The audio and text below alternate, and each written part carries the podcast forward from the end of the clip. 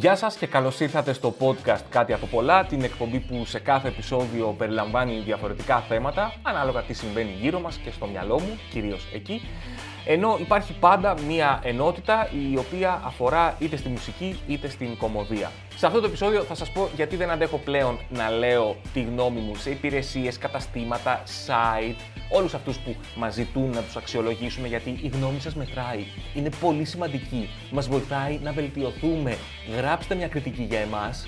Αφετέρου, τι είναι το reputation marketing, το οποίο ίσως έχετε ακούσει, αλλά πρακτικά είναι όλο αυτό που συμβαίνει όταν όλοι ζητάνε τη γνώμη μας για την υπηρεσία ή το προϊόν τους. Στη συνέχεια και με αφορμή μια παγκόσμια έρευνα του Πανεπιστημίου της Ουάσιγκτον θα προσπαθήσω να ερμηνεύσω τις προλήψεις και πώς λειτουργούν, αλλά και πόσο χρήσιμες είναι τελικά στην καθημερινότητά μας και όχι μόνο.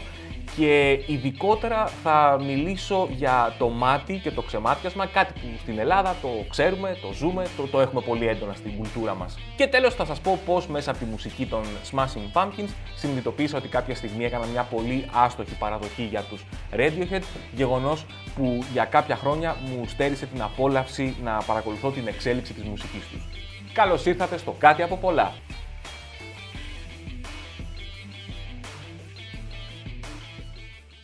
Σίγουρα το ζείτε καθημερινά, χρησιμοποιείτε μια υπηρεσία, παίρνετε κάτι, ε, θα υπάρχει σίγουρα ένα follow-up. Πείτε μας πώς σας φάνηκε, ε, γράψτε στη σελίδα μας στα social media, ε, γιατί ξέρετε έχουμε μια σελίδα, κάντε μια κριτική και το, το ζούμε όλοι, όλοι, όλοι, συνέχεια.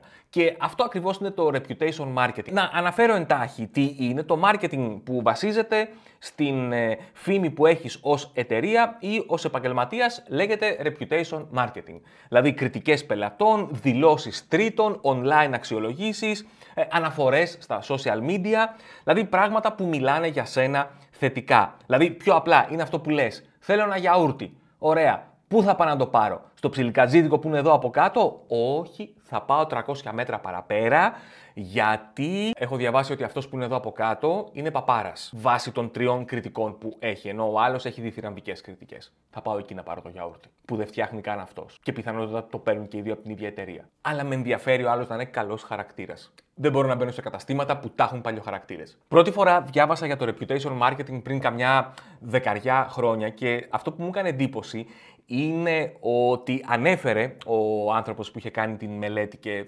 κατέγραφε τέλος πάντων τα αποτελέσματά της εκείνο το κείμενο, ότι στο μέλλον λέει είναι πιο πιθανό να εμπιστεύεσαι ανώνυμους ανθρώπους που δεν γνωρίζεις, δηλαδή τον Κώστα, το Θανάση, τη Μαρία, που έχουν χρησιμοποιήσει την υπηρεσία που θες να χρησιμοποιήσεις και εσύ και έχουν εκφραστεί με πολύ καλά λόγια για αυτήν την υπηρεσία ή για αυτό το προϊόν, παρά έναν επίσημο φορέα που έχει αξιολογήσει την υπηρεσία ή το προϊόν. Γιατί ως γνωστόν αυτοί λαδώνονται, αυτοί τα παίρνουνε, ενώ ο Τάκης, ο Κώστας και η Μαρία είναι απλοί άνθρωποι, σαν εσένα οι οποίοι μπορεί να είναι και συγγενείς του καταστηματάρχη, αλλά δεν το ξέρεις. Αλλά, εν πάση περιπτώσει, είναι ένα φαινόμενο, είναι κάτι που το ζούμε. Όμως, παιδιά, εγώ δεν αντέχω άλλο να λέω τη γνώμη μου. Όλοι μου ζητάνε τη γνώμη μου. Να πω κάτι. Δηλαδή, εμένα δεν με νοιάζει η γνώμη μου. Δηλαδή, αν με ρωτήσεις, αξιολογείς τη γνώμη σου, Γιώργο, καλά, μέτρια, άσχημα, θα σου πω, δεν με νοιάζει.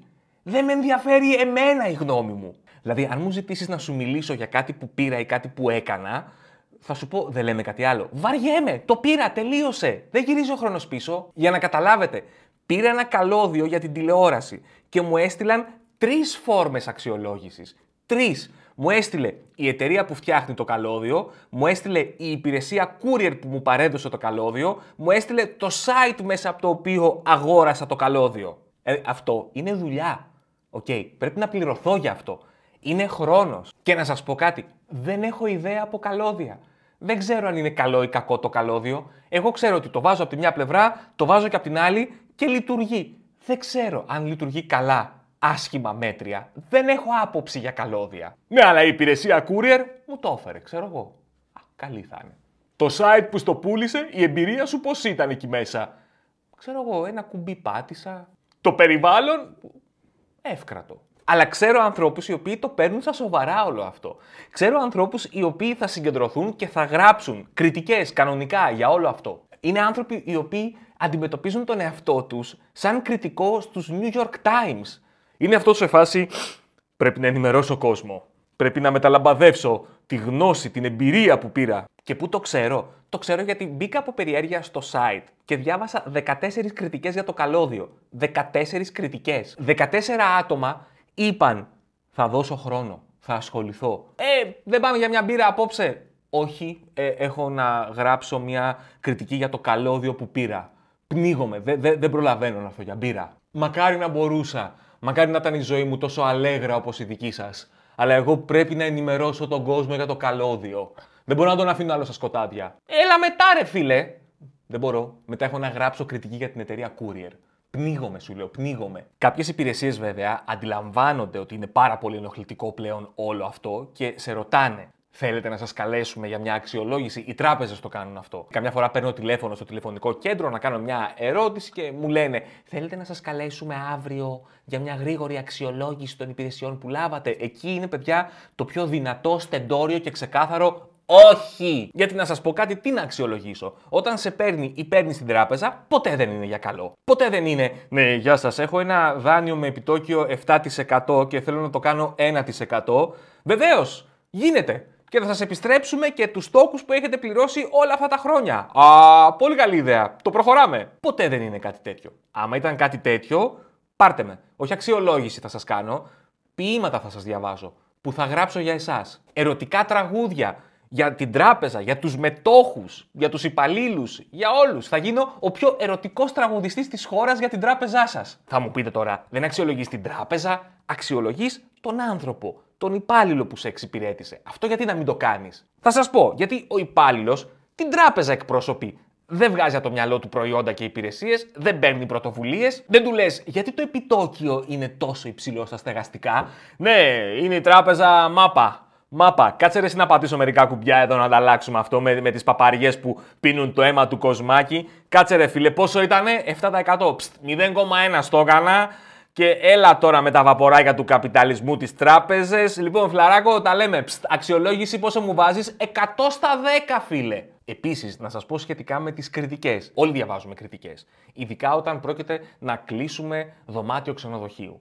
Γιατί θες να δεις τι γράφουν οι άλλοι που έμειναν εκεί, γιατί δεν είσαι στην πόλη την ίδια να πας να το τσεκάρεις, οπότε λες κάτσε να δω τι γράψαν οι άλλοι. Εκεί πλέον δεν πολύ ισχύει αυτό που είχε γράψει τότε πριν 10-12 χρόνια ο τύπος στο άρθρο του για το reputation marketing, ότι στο μέλλον είναι πιο πιθανό να εμπιστεύεσαι άγνωστους προς εσένα ανθρώπους οι οποίοι χρησιμοποίησαν το ίδιο πράγμα και θες να δεις πώς ήταν για εκείνους για να ξέρεις τι θα αντιμετωπίσεις κι εσύ.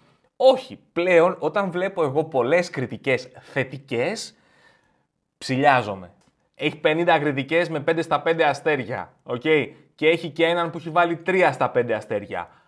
Αυτός ξέρει. Εκείνο είναι το θέμα. Οι άλλοι μπορεί να είναι φίλοι συγγενείς, υπάλληλοι, οι ίδιοι που έχουν το ξενοδοχείο, δεν ξέρω. Αυτός ο ένας έχει σημασία ο οποίος ένας μπορεί να έβαλε 3 στα 5 αστέρια, γιατί ρε παιδί μου δεν του άρεσε ο συνδυασμός πατώματα κουρτίνες. Ξέρω εγώ. Μπορεί να έχει μια αισθητική διαφορετική. Μπορεί να θέλει να είναι τα χρώματα κάπως και να του βάλε 3 στα 5. Όχι, εκεί θα κολλήσεις με αυτόν. Και να σας πω κάτι, έχω γνωρίσει ανθρώπους οι οποίοι έχουν αναφέρει σε συζήτηση το ήταν χάλια το ξενοδοχείο, παιδιά. Καταρχάς τα χρώματα δεν τέριαζαν μεταξύ τους. Και να σας πω κάτι, θέλω να τους γνωρίσω αυτούς τους ανθρώπους.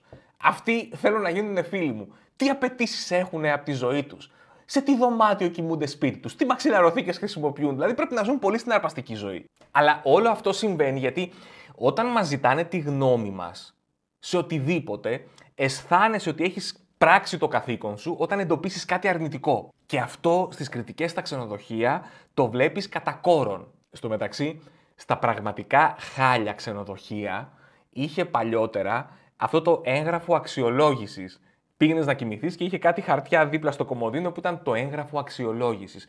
Και να σας πω κάτι, έχω βρει τέτοια έγγραφα σε ξενοδοχεία που δεν χρειάζονταν καν αξιολόγηση. Δηλαδή, το βλέπει και έλεγες, ρε φίλε, τι δεν καταλαβαίνεις από την επιχείρηση που έχεις φτιάξει; Θες να στο πει και ο άλλος ότι είναι χάλια. Δηλαδή, νομίζω ότι τα έβαζαν μόνο και μόνο για να περνάνε καλά. Να τα διαβάζουν και να γελάνε. Να είναι, ρε, εσύ, κοίτα εδώ στο ετοιμόρροπο κτίριο ο άλλος ήρθε και κοιμήθηκε και άκου, άκου. Έχει γράψει ότι δεν δούλευε το πορτατίβ. Δεν λες πάλι καλά, ρε φίλε, που δεν δούλευε το πορτατίβ. Έτσι δεν είδες το φίδι στο σιρτάρι. Όμως, το τελευταίο κομμάτι της αξιολόγησης που δεν αντέχω να κάνω πια είναι αυτό το πάνελ που έχουν φτιάξει και υπάρχει σε πάρα πολλά μαγαζιά. Έχει τα προσωπάκια και αναλόγως, ας πούμε, αν έμεινες πολύ ευχαριστημένος, πατάς το χαμογελάκι, αν έμεινες δυσαρεστημένος, πατάς τον άλλο και έχει και όλα τα ενδιάμεσα τέλος πάντων και λες αυτό, οκ, είναι μια εύκολη λύση. Βγαίνω από το μαγαζί, το πατάω. Έτσι. Και να σας πω κάτι, κανένα δύο φορές έχω πατήσει κατά λάθος, όχι το χαμογελάκι. Και εκεί εύχομαι να μην είχε κάμερα ασφαλείας και με είδανε, γιατί θα, θα βγω πολύ παπάρας, η αλήθεια είναι. Αλλά ε, το έχω κάνει κατά λάθος, ξεκάθαρα. Όμως, αυτό το πάνελ υπάρχει και έξω από τουαλέτες αεροδρομίων. OK. Okay. Κάποιος είπε, παιδιά, έχουμε τουαλέτα. Βάλτε να μάθουμε πώς είναι η τουαλέτα μας. Δηλαδή την πρώτη φορά που το είδα αυτό το πάνελ ήταν έξω από τουαλέτα αεροδρομίου και έγραφε από πάνω πώς ήταν η εμπειρία σας σήμερα. Το πρώτο που σκέφτηκα, μέχρι να καταλάβω τι ακριβώς εννοούν, είναι ενδιαφέρονται για την εμπειρία που είχα μέσα στην τουαλέτα. Αναρωτιούνται, ας πούμε, αν έφαγα χθες το βράδυ κάτι και με ζόρισε λίγο σήμερα. Τι να πω για την εμπειρία μου μέσα στην τουαλέτα; Συγγνώμη. Επίσης μπήκα για το number one. Άμα δεν κάνω και number two, δεν μπορώ να έχω ολοκληρωμένη εμπειρία. Αλλά συγγνώμη, ποιος είναι ο λόγος που κάποιος θέλει να του αξιολογήσεις την τουαλέτα του στο αεροδρόμιο; Έτσι, είναι τουαλέτα πρέπει να λειτουργεί το καζανάκι, να έχει νερό, χαρτί για τα χέρια, χαρτί γενικά. That's it. Τι μπορεί να βελτιώσει την εμπειρία μιας τουαλέτας; Τι δεν πήγε καλά ώστε να φταίει η τουαλέτα; Και επίσης, ωραία, αξιολογείς την τουαλέτα. Αυτά τα αποτελέσματα τα βλέπει κάποιος; Δηλαδή, το διοικητικό συμβούλιο του αεροδρομίου, ας πούμε, ανάμεσα στα υπόλοιπα θέματα που συζητάει, βλέπει και τις αξιολογήσεις που πήραν για την τουαλέτα και λένε εδώ έχουμε θέμα, εδώ. Η τουαλέτα μας βγαίνει πάντοτε σταθερά χαμηλά στις αξιολογήσεις. Δεν ξέρουμε τι δεν πάει καλά στις τουαλέτες μας. Έχουν λεκάνη, καζανάκι, χαρτί. Μέχρι και μουσική έχουμε βάλει να παίζει από τα ηχεία. Όπα. Ίσως εδώ είναι το θέμα. Μήπως να βάλουμε DJ. Όχι τώρα DJ σε τουαλέτα. Πολύ άψυχο. Να βάλουμε live band να παίζει. Ναι! Γι' αυτό η αξιολόγηση του κόσμου είναι σημαντική για εμάς.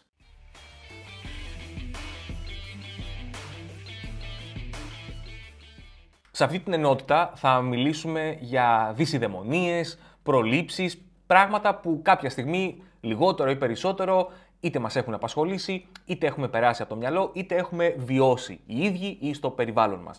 Η αφορμή για αυτή την ενότητα ήταν μια έρευνα του Πανεπιστημίου της Ουάσιγκτον που πραγματοποιήθηκε σε 95 χώρες στον κόσμο και στην Ελλάδα και έδειξε ότι το 40% του παγκόσμιου πληθυσμού υιοθετεί κάποια μαγική ή μεταφυσική πρακτική. Από γούρια δηλαδή, μέχρι αποφυγή μαύρης γάτας, χτύπημα ξύλου, φοράω ανάποδα τη φανέλα μου, δεν υπογράφω συμβόλαιο εκείνη την ημέρα γιατί η ημερομηνία δεν ευνοεί τα επιχειρηματικά μου κτλ. κτλ. Άρα λοιπόν 4 στους 10 ανθρώπους παγκοσμίως πιστεύουν στο μεταφυσικό ή στην τύχη. Και ενώ οι περισσότεροι άνθρωποι στις σύγχρονες κοινωνίες θα απαντούσαν ότι το μεταφυσικό δεν παίζει και τόσο μεγάλο ρόλο στην καθημερινότητά μας ή δεν παίζει καν ρόλο στην καθημερινότητά μας, τελικά αποδεικνύεται ότι σε κάποια πράγματα τουλάχιστον 4 στους 10 έχουν μια δεύτερη σκέψη. Έχουν ένα γούρι. Έχουν μια πρακτική που αισθάνονται ότι μπορεί να βοηθήσει και να πάει καλύτερα αυτό που θέλουν να κάνουν. Ένα άλλο ενδιαφέρον έβριμα αυτής της έρευνας είναι ότι οι διαφορές μεταξύ των διαφόρων κοινωνικών ομάδων δεν είναι μεγάλες. Άνθρωποι που ανήκουν στη μέση ή ανώτερη οικονομική τάξη ή άνθρωποι που ανήκουν στο μέσο ή ανώτερο μορφωτικό επίπεδο έχουν μόνο 7% λιγότερες πιθανότητες να πιστεύουν στο μεταφυσικό σε σχέση με ανθρώπους που ανήκουν σε φτωχότερα οικονομικά στρώματα ή χαμηλότερου μορφωτικού επίπεδου. Μόνο 7%. Και οι οποίοι έχουν κάθε λόγο να αναθεματίζουν, ας πούμε, την κακή τους τύχη. Τώρα, σύμφωνα με τους ερευνητές, οι διαφορές που καταγράφονται από χώρα σε χώρα έχουν να κάνουν με την εμπιστοσύνη των πολιτών στο πολιτικό σύστημα, τους θεσμούς και τη δυνατότητα της πολιτείας να τους προσφέρει στήριξη. Δηλαδή, με λίγα λόγια, έχουν να κάνουν με το αίσθημα ασφάλειας των πολιτών. Αναφέρεται ότι όσο πιο αδύναμοι είναι οι σύγχρονοι θεσμοί σε μια χώρα, όσο πιο χαμηλά είναι τα επίπεδα κοινωνικής εμπιστοσύνης μεταξύ των πολιτών, όσο πιο χαμηλό είναι το επίπεδο καινοτομίας και όσο πιο κομφορμιστική είναι μια κουλτούρα, τόσο αυξάνεται η τάση για πίστη σε μεταφυσικά πράγματα. Τώρα κάτι που έχει ενδιαφέρον είναι ότι ε, αρκετοί ψυχολόγοι υποστηρίζουν ότι οι προλήψεις και γενικότερα το να λαμβάνεις υπόψη τα μεταφυσικά όλα αυτά στοιχεία ε, δεν κάνουν απαραίτητα κακό. Ίσα ίσα μπορούν να λειτουργούν και προς όφελός μας. Γιατί καταφεύγοντας σε γούρια ή το χτυπήμα ξύλου νιώθεις μια ασφάλεια. Λες ότι θα λειτουργήσω χωρίς πίεση, αφού χτύπησα ξύλο, έχω το γούρι μου, όλα θα πάνε καλά. Κάτι που ε, επηρεάζει την ε, σιγουριά σου, επηρεάζει τον τρόπο που κινείσαι. Δηλαδή, όταν έχεις αυτά τα γούρια, λένε οι ψυχολόγοι ότι λειτουργείς με μεγαλύτερη αυτοπεποίθηση, με μεγαλύτερη σιγουριά για τις δυνάμεις σου, με πιο ξεκάθαρο το στόχο που θες να πετύχεις. Άρα, οι ψυχολόγοι λένε ότι δεν είναι κακό να έχεις γούρια, είναι κάτι το οποίο ενδεχομένως να κρατάει και το ηθικό σου ψηλά και να πετύχεις και καλύτερα αποτελέσματα. Κατά τα άλλα, πιστεύω ότι στην Ελλάδα είναι και ένα μέρος της κουλτούρας μας έτσι διαμορφωμένο. Δηλαδή αυτό το χτύπα ξύλο. Ε, το έχουμε. Δηλαδή, σε γιατρό λες, γιατρέ, πάμε να κάνουμε την επέμβαση, όλα καλά. Είναι επέμβαση ρουτίνας. Δεν πιστεύω να πάει κάτι στραβά. Χτύπα ξύλο. Εγώ γιατρέ να χτυπήσω ξύλο, αλλά τη δουλειά εσύ θα την κάνεις. Ε, ελπίζω να μην το έχουμε. Ξέρετε, δεν πήγε καλά η επέμβαση. Γιατί; Δεν ξέρω, ρε φίλε. Προφανώς δεν χτύπησε ξύλο κανένας πριν μπει στο χειρουργείο. Αλλά από όλα αυτά θέλω να σταθώ στο μάτι. Γιατί ως παιδί της ελληνικής επαρχίας, έχω ζήσει το μάτι, το ξεμάτιασμα, όλη αυτή τη διαδικασία σε τεράστιες ποσότητες. Γενικά, εμείς στο σπίτι ξεματιάζαμε κόσμο. Είχαμε δουλειά. Είναι μέρος της κουλτούρας μας όμως, παιδιά. Δηλαδή, ζούμε σε μια εποχή που, όπως αναφέρει η έρευνα, μπορούμε να φωτογραφίσουμε με ένα τηλεσκόπιο την αρχή του σύμπαντος, αλλά όταν βγάζεις το παιδί σου με το καρότσι βόλτα, βάζεις και ένα ματάκι. Έχω δει ανθρώπους να βάζουν ματάκια στο αυτοκίνητό τους.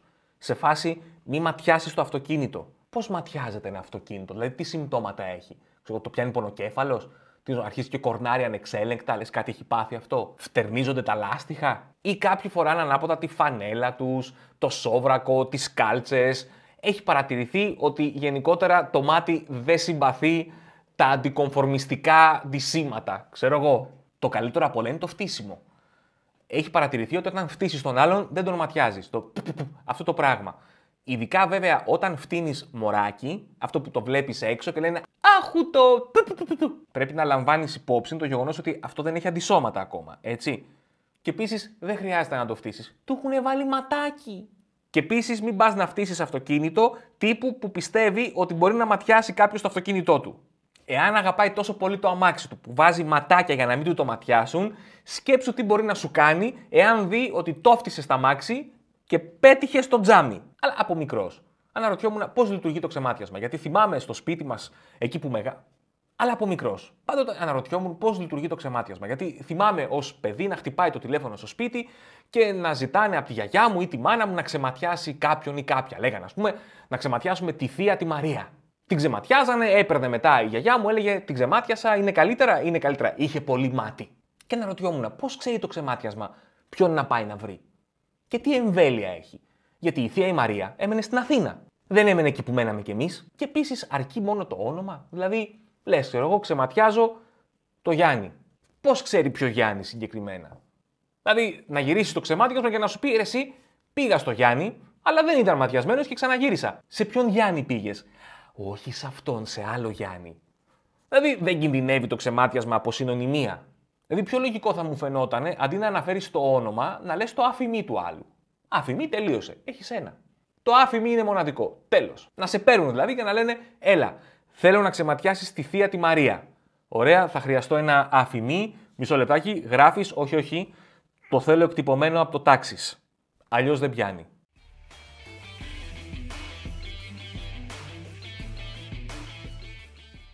Λοιπόν, στην τελευταία ενότητα μιλάω και σήμερα για μουσική και θα σας πω μια προσωπική μουσική ιστορία που περιλαμβάνει εμένα και δύο συγκροτήματα τα οποία έχω συνδέσει με βάση αποκλειστικά και μόνο τη δική μου εμπειρία με την ε, μουσική τους και αναφέρω ότι όπως πάντα αυτά που ακούγονται στην ενότητα περί μουσικής σε αυτό το podcast είναι οι σκέψεις και οι απόψεις ενός ακροατή και όχι ενός ειδικού.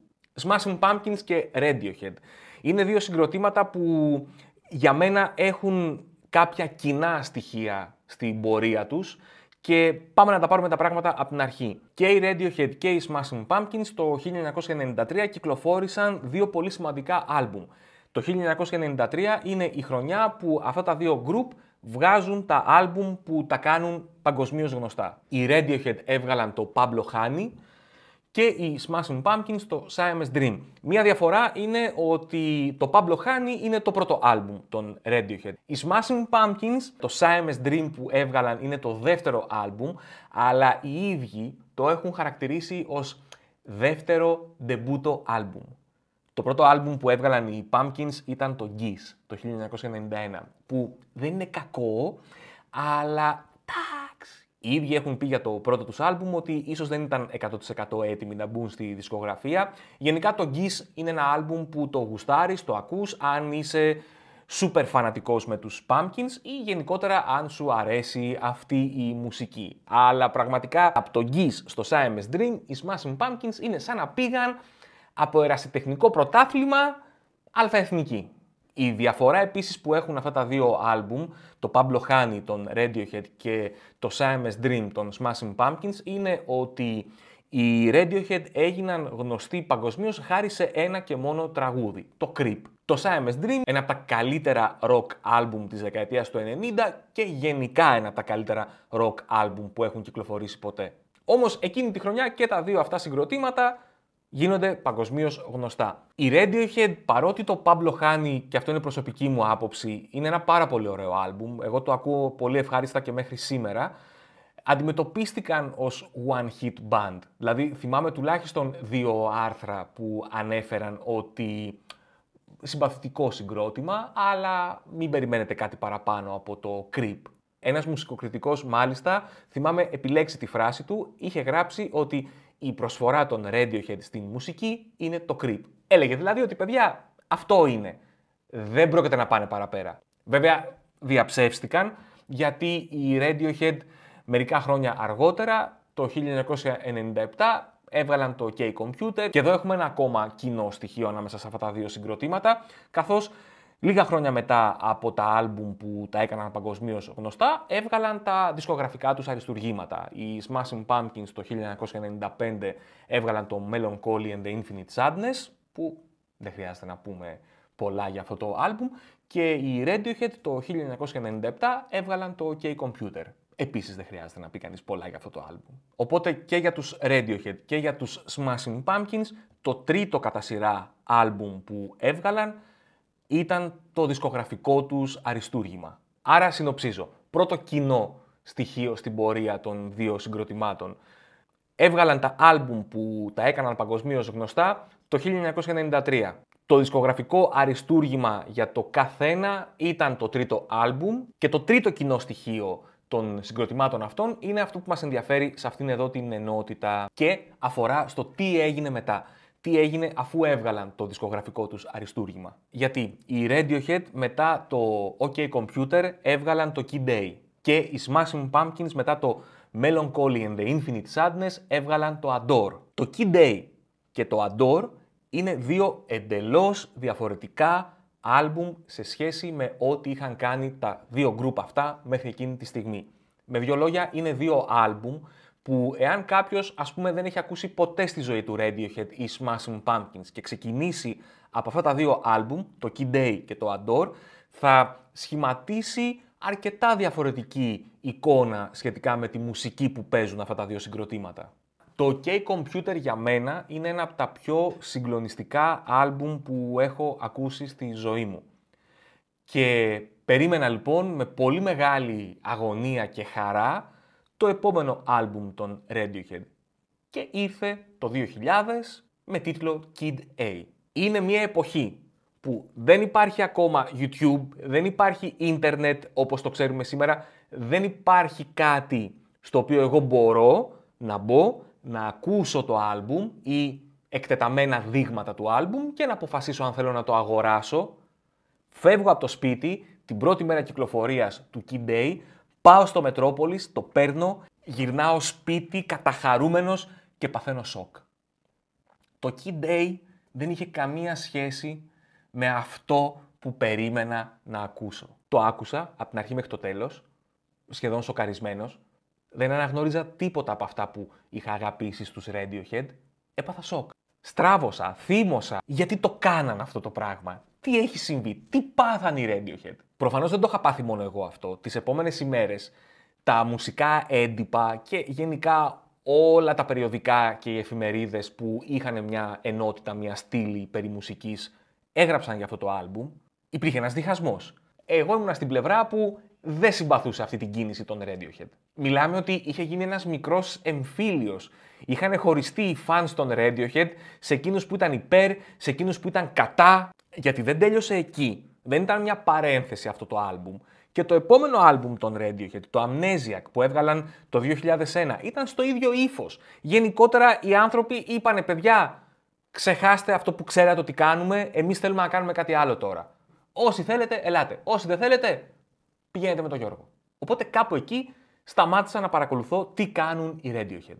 Όμως, όλη αυτή η αντίδρασή μου ήταν τόσο άστοχη και τότε δεν μπορούσα να το καταλάβω. Γιατί λίγα χρόνια πριν είχα βρεθεί ακριβώς στην ίδια κατάσταση με τους Smashing Pumpkins, αλλά εκεί πήρα εντελώς διαφορετική θέση. Πήρα θέση υπέρ του συγκροτήματος. Ό,τι συνέβη με το Key Day το 2000 είχε συμβεί με το Adore το 1998 με τους Smashing Pumpkins και εκεί είχε διχαστεί ο κόσμος. Μιλάμε ότι το Adore όχι απλά το θάψανε οι κριτικοί, όχι απλά καταβαραθρώθηκε στα charts και γενικότερα σε πωλήσεις πήγε χάλια, αλλά μιλάμε ότι έτρωγε το απόλυτο θάψιμο. Εγώ λοιπόν εκεί είχα βγει μπροστά και έλεγα όχι παιδιά. Αυτό το συγκρότημα δείχνει ότι έχει πολύ διαφορετικές ανησυχίες. Το συγκρότημα βγάζει στα τραγούδια του αυτό που του συμβαίνει. Γιατί ο βασικός δημιουργός των τραγουδιών είναι ο Billy Corgan, ο οποίος μετά το Melancholy πέρασε την πιο άσχημη φάση της ζωής του. Πέθανε η μητέρα του, χώρισε, ο ντράμερ του συγκροτήματος ε, έπαθε OD και για κάποιο διάστημα ήταν σε αποτοξίνωση κτλ. κτλ. Και επίσης ο κυμπορδίστας που είχαν στις περιοδίες ε, πέθανε από υπερβολική δόση.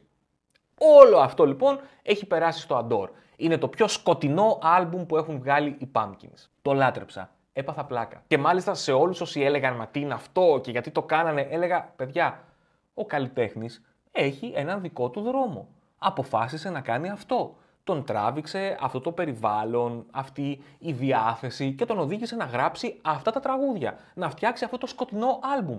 Εμένα μου αρέσει. Εγώ το στηρίζω, θέλω να δω που το πάει. Είχα βγει μπροστά και υπερασπιζόμουν τους Smashing Pumpkins σε κάτι αντίστοιχο που είχαν κάνει. Και τα δύο συγκροτήματα μετά τα αριστουργήματά τους αποφάσισαν ότι θα πάμε σε έναν διαφορετικό δρόμο. Έστω και αν επιστρέψουμε κάποια στιγμή σε αυτό που ξέρουμε και σε αυτό που κάνουμε και μας αγάπησε ο κόσμος, αλλά θέλουμε να δοκιμάσουμε και άλλα πράγματα, θέλουμε να πειραματιστούμε. Θέλουμε να εξερευνήσουμε γενικά όλο αυτό το πεδίο που λέγεται μουσική με τους δικούς μας όρους. Στη μια περίπτωση λοιπόν με τους Pumpkins το κατάλαβα, το ένιωσα, με τους Radiohead ήμουνα απόλυτα άδικος, δογματικός, ξεροκέφαλος. Και το αποτέλεσμα ήταν ότι στερήθηκα όλο αυτό το κομμάτι εξέλιξης των Radiohead. Άρχισα να ξανακούω Radiohead το 2008. Γιατί το 2008 έκλειναν 10 χρόνια από την κυκλοφορία του Adore των Pumpkins. Και 10 χρόνια μετά από την πρώτη κυκλοφορία του άλμπουμ εμφανίστηκαν διάφορα άρθρα μεταμέλειας. Αρκετοί από τους κριτικούς που το είχαν θάψει έγραψαν ότι όχι, τελικά είναι ένα άλμπουμ που άντεξε στο χρόνο. Πήραν πίσω με δύο λόγια όλο το θάψιμο που είχαν ρίξει στο άλμπουμ και εγώ ένιωσα και μια δικαίωση τότε. Γιατί έλεγα, εγώ σας τα έλεγα το 98. Και κάπου εκεί θυμήθηκα την ιστορία με τους Radiohead και συνειδητοποίησα ότι εντάξει, και εγώ δεν πάω πίσω. Οπότε αυτό που έκανα ήταν να πάω και να πάρω όλα τα άλμπουμ που είχαν βγάλει από το 2000 μέχρι το 2008, ό,τι είχα χάσει ας πούμε σαν εξέλιξη αυτά τα χρόνια και τα άκουσα. Άρχισα να ανακαλύπτω άλλα πράγματα τα οποία δεν είχα προσέξει στην αρχή ή δεν είχα την εμπειρία ως ακροατής ή ήμουνα τόσο δογματικός που μου διέφευγαν. Έψαχνα στο ίντερνετ και έβλεπα κείμενα για αυτά τα άλμπουμ, κριτικές, σκέψεις ακροατών. Γενικότερα πλέον είχα τη δυνατότητα να έχω πρόσβαση σε περισσότερες πληροφορίες για αυτή την περίοδο των Radiohead. Διάβασα συνεντεύξεις των ίδιων για το σκεπτικό τους, τι τους οδήγησε να κάνουν όλο αυτό τον πειραματισμό και πώς εξελίχθηκαν μετά από αυτούς τους πειραματισμούς. Και γενικότερα συνειδητοποίησα αυτή την οκταετία ότι στερήθηκα την εξέλιξη ενός πάρα πολύ ωραίου μουσικού κόσμου. Άρα λοιπόν χάρη στους Smashing Pumpkins συνειδητοποίησα πόσο άδικος ήμουν με τους Radiohead και τελικά ο μοναδικός που την πλήρωσε ήμουν εγώ. Γιατί 8 χρόνια σταμάτησα να ακούω Radiohead. Εντάξει, άκουγα Radiohead μέχρι το OK Computer. Αλλά κυρίως όμως στερήθηκα όλη αυτή την ωραία διαδικασία που έχει για μένα η προσμονή του επόμενου άλμπουμ. Μέσα από αυτή την ιστορία λοιπόν συνειδητοποίησα κάτι το οποίο το ήξερα, το είχα συζητήσει, έχει γραφτεί, ότι η πορεία ενός δημιουργού δεν είναι ένα κομμάτι εδώ, ένα κομμάτι εκεί, ένα κομμάτι πιο εκεί. Είναι, είναι όλα αυτά τα κομμάτια στη σειρά. Το ένα χρειάζεται το άλλο. Το καθένα είναι συνδεδεμένο με το προηγούμενο και το επόμενο. Σημασία δεν έχει να κατακρίνεις αυτό που γίνεται τώρα γιατί δεν σου άρεσε ή γιατί δεν συμφωνεί με τα γούστα σου ή με αυτό που εσύ έχεις ανάγκη να πάρεις από το συγκρότημα, αλλά να δεις γενικά αυτό το βήμα τι θα φέρει. Μπορεί να έχεις ένα τρίτο άλμπουμ αριστούργημα και δύο μέτρια άλμπουμ πριν από αυτό, αλλά δεν θα έρθει ποτέ το αριστούργημα χωρίς τα δύο μέτρια άλμπουμ. Το Siamese Dream δεν θα ερχόταν αν δεν είχαν μπει οι Smashing Pumpkins με το Geese. Επίσης, ο τύπος που το 1993 έγραψε ότι η προσφορά των Radiohead στη μουσική είναι το creep και τίποτε άλλο, στέρισε τον εαυτό του την χαρά της έκπληξης με το OK Computer. Γιατί όταν βγήκε το OK Computer, εκείνος ήταν αναγκασμένος να λογοδοτεί γιατί δεν το είχε προβλέψει. Και δεν χρειαζόταν να το προβλέψει. Μπορούσε απλά να περιμένει και να εκπλήσεται με κάθε επόμενο δισκογραφικό βήμα των Radiohead.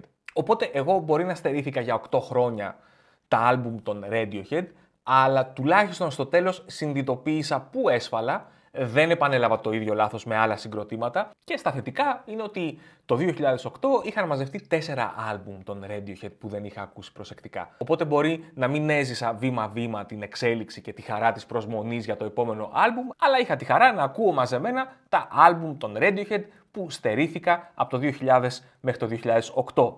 Τέσσερα είχαν βγάλει σε αυτό το διάστημα έκανα το catch-up και από εκεί και πέρα ξανανέβηκα στο τρένο Radiohead. Κλείνοντας έτσι για την ιστορία, να πω ότι το 1998 που βγήκε το Adore ήταν η χρονιά που οι Pumpkins παίξαν στο Λικαβιτό, ένα συγκλονιστικό live και η πιο ωραία ανάμνηση εκείνης της χρονιάς για εμένα είναι ότι την ημέρα κυκλοφορίας του άλμπουμ άνοιξε το Μετρόπολης στις 12 το βράδυ και μπορούσες να αγοράσεις το Adore.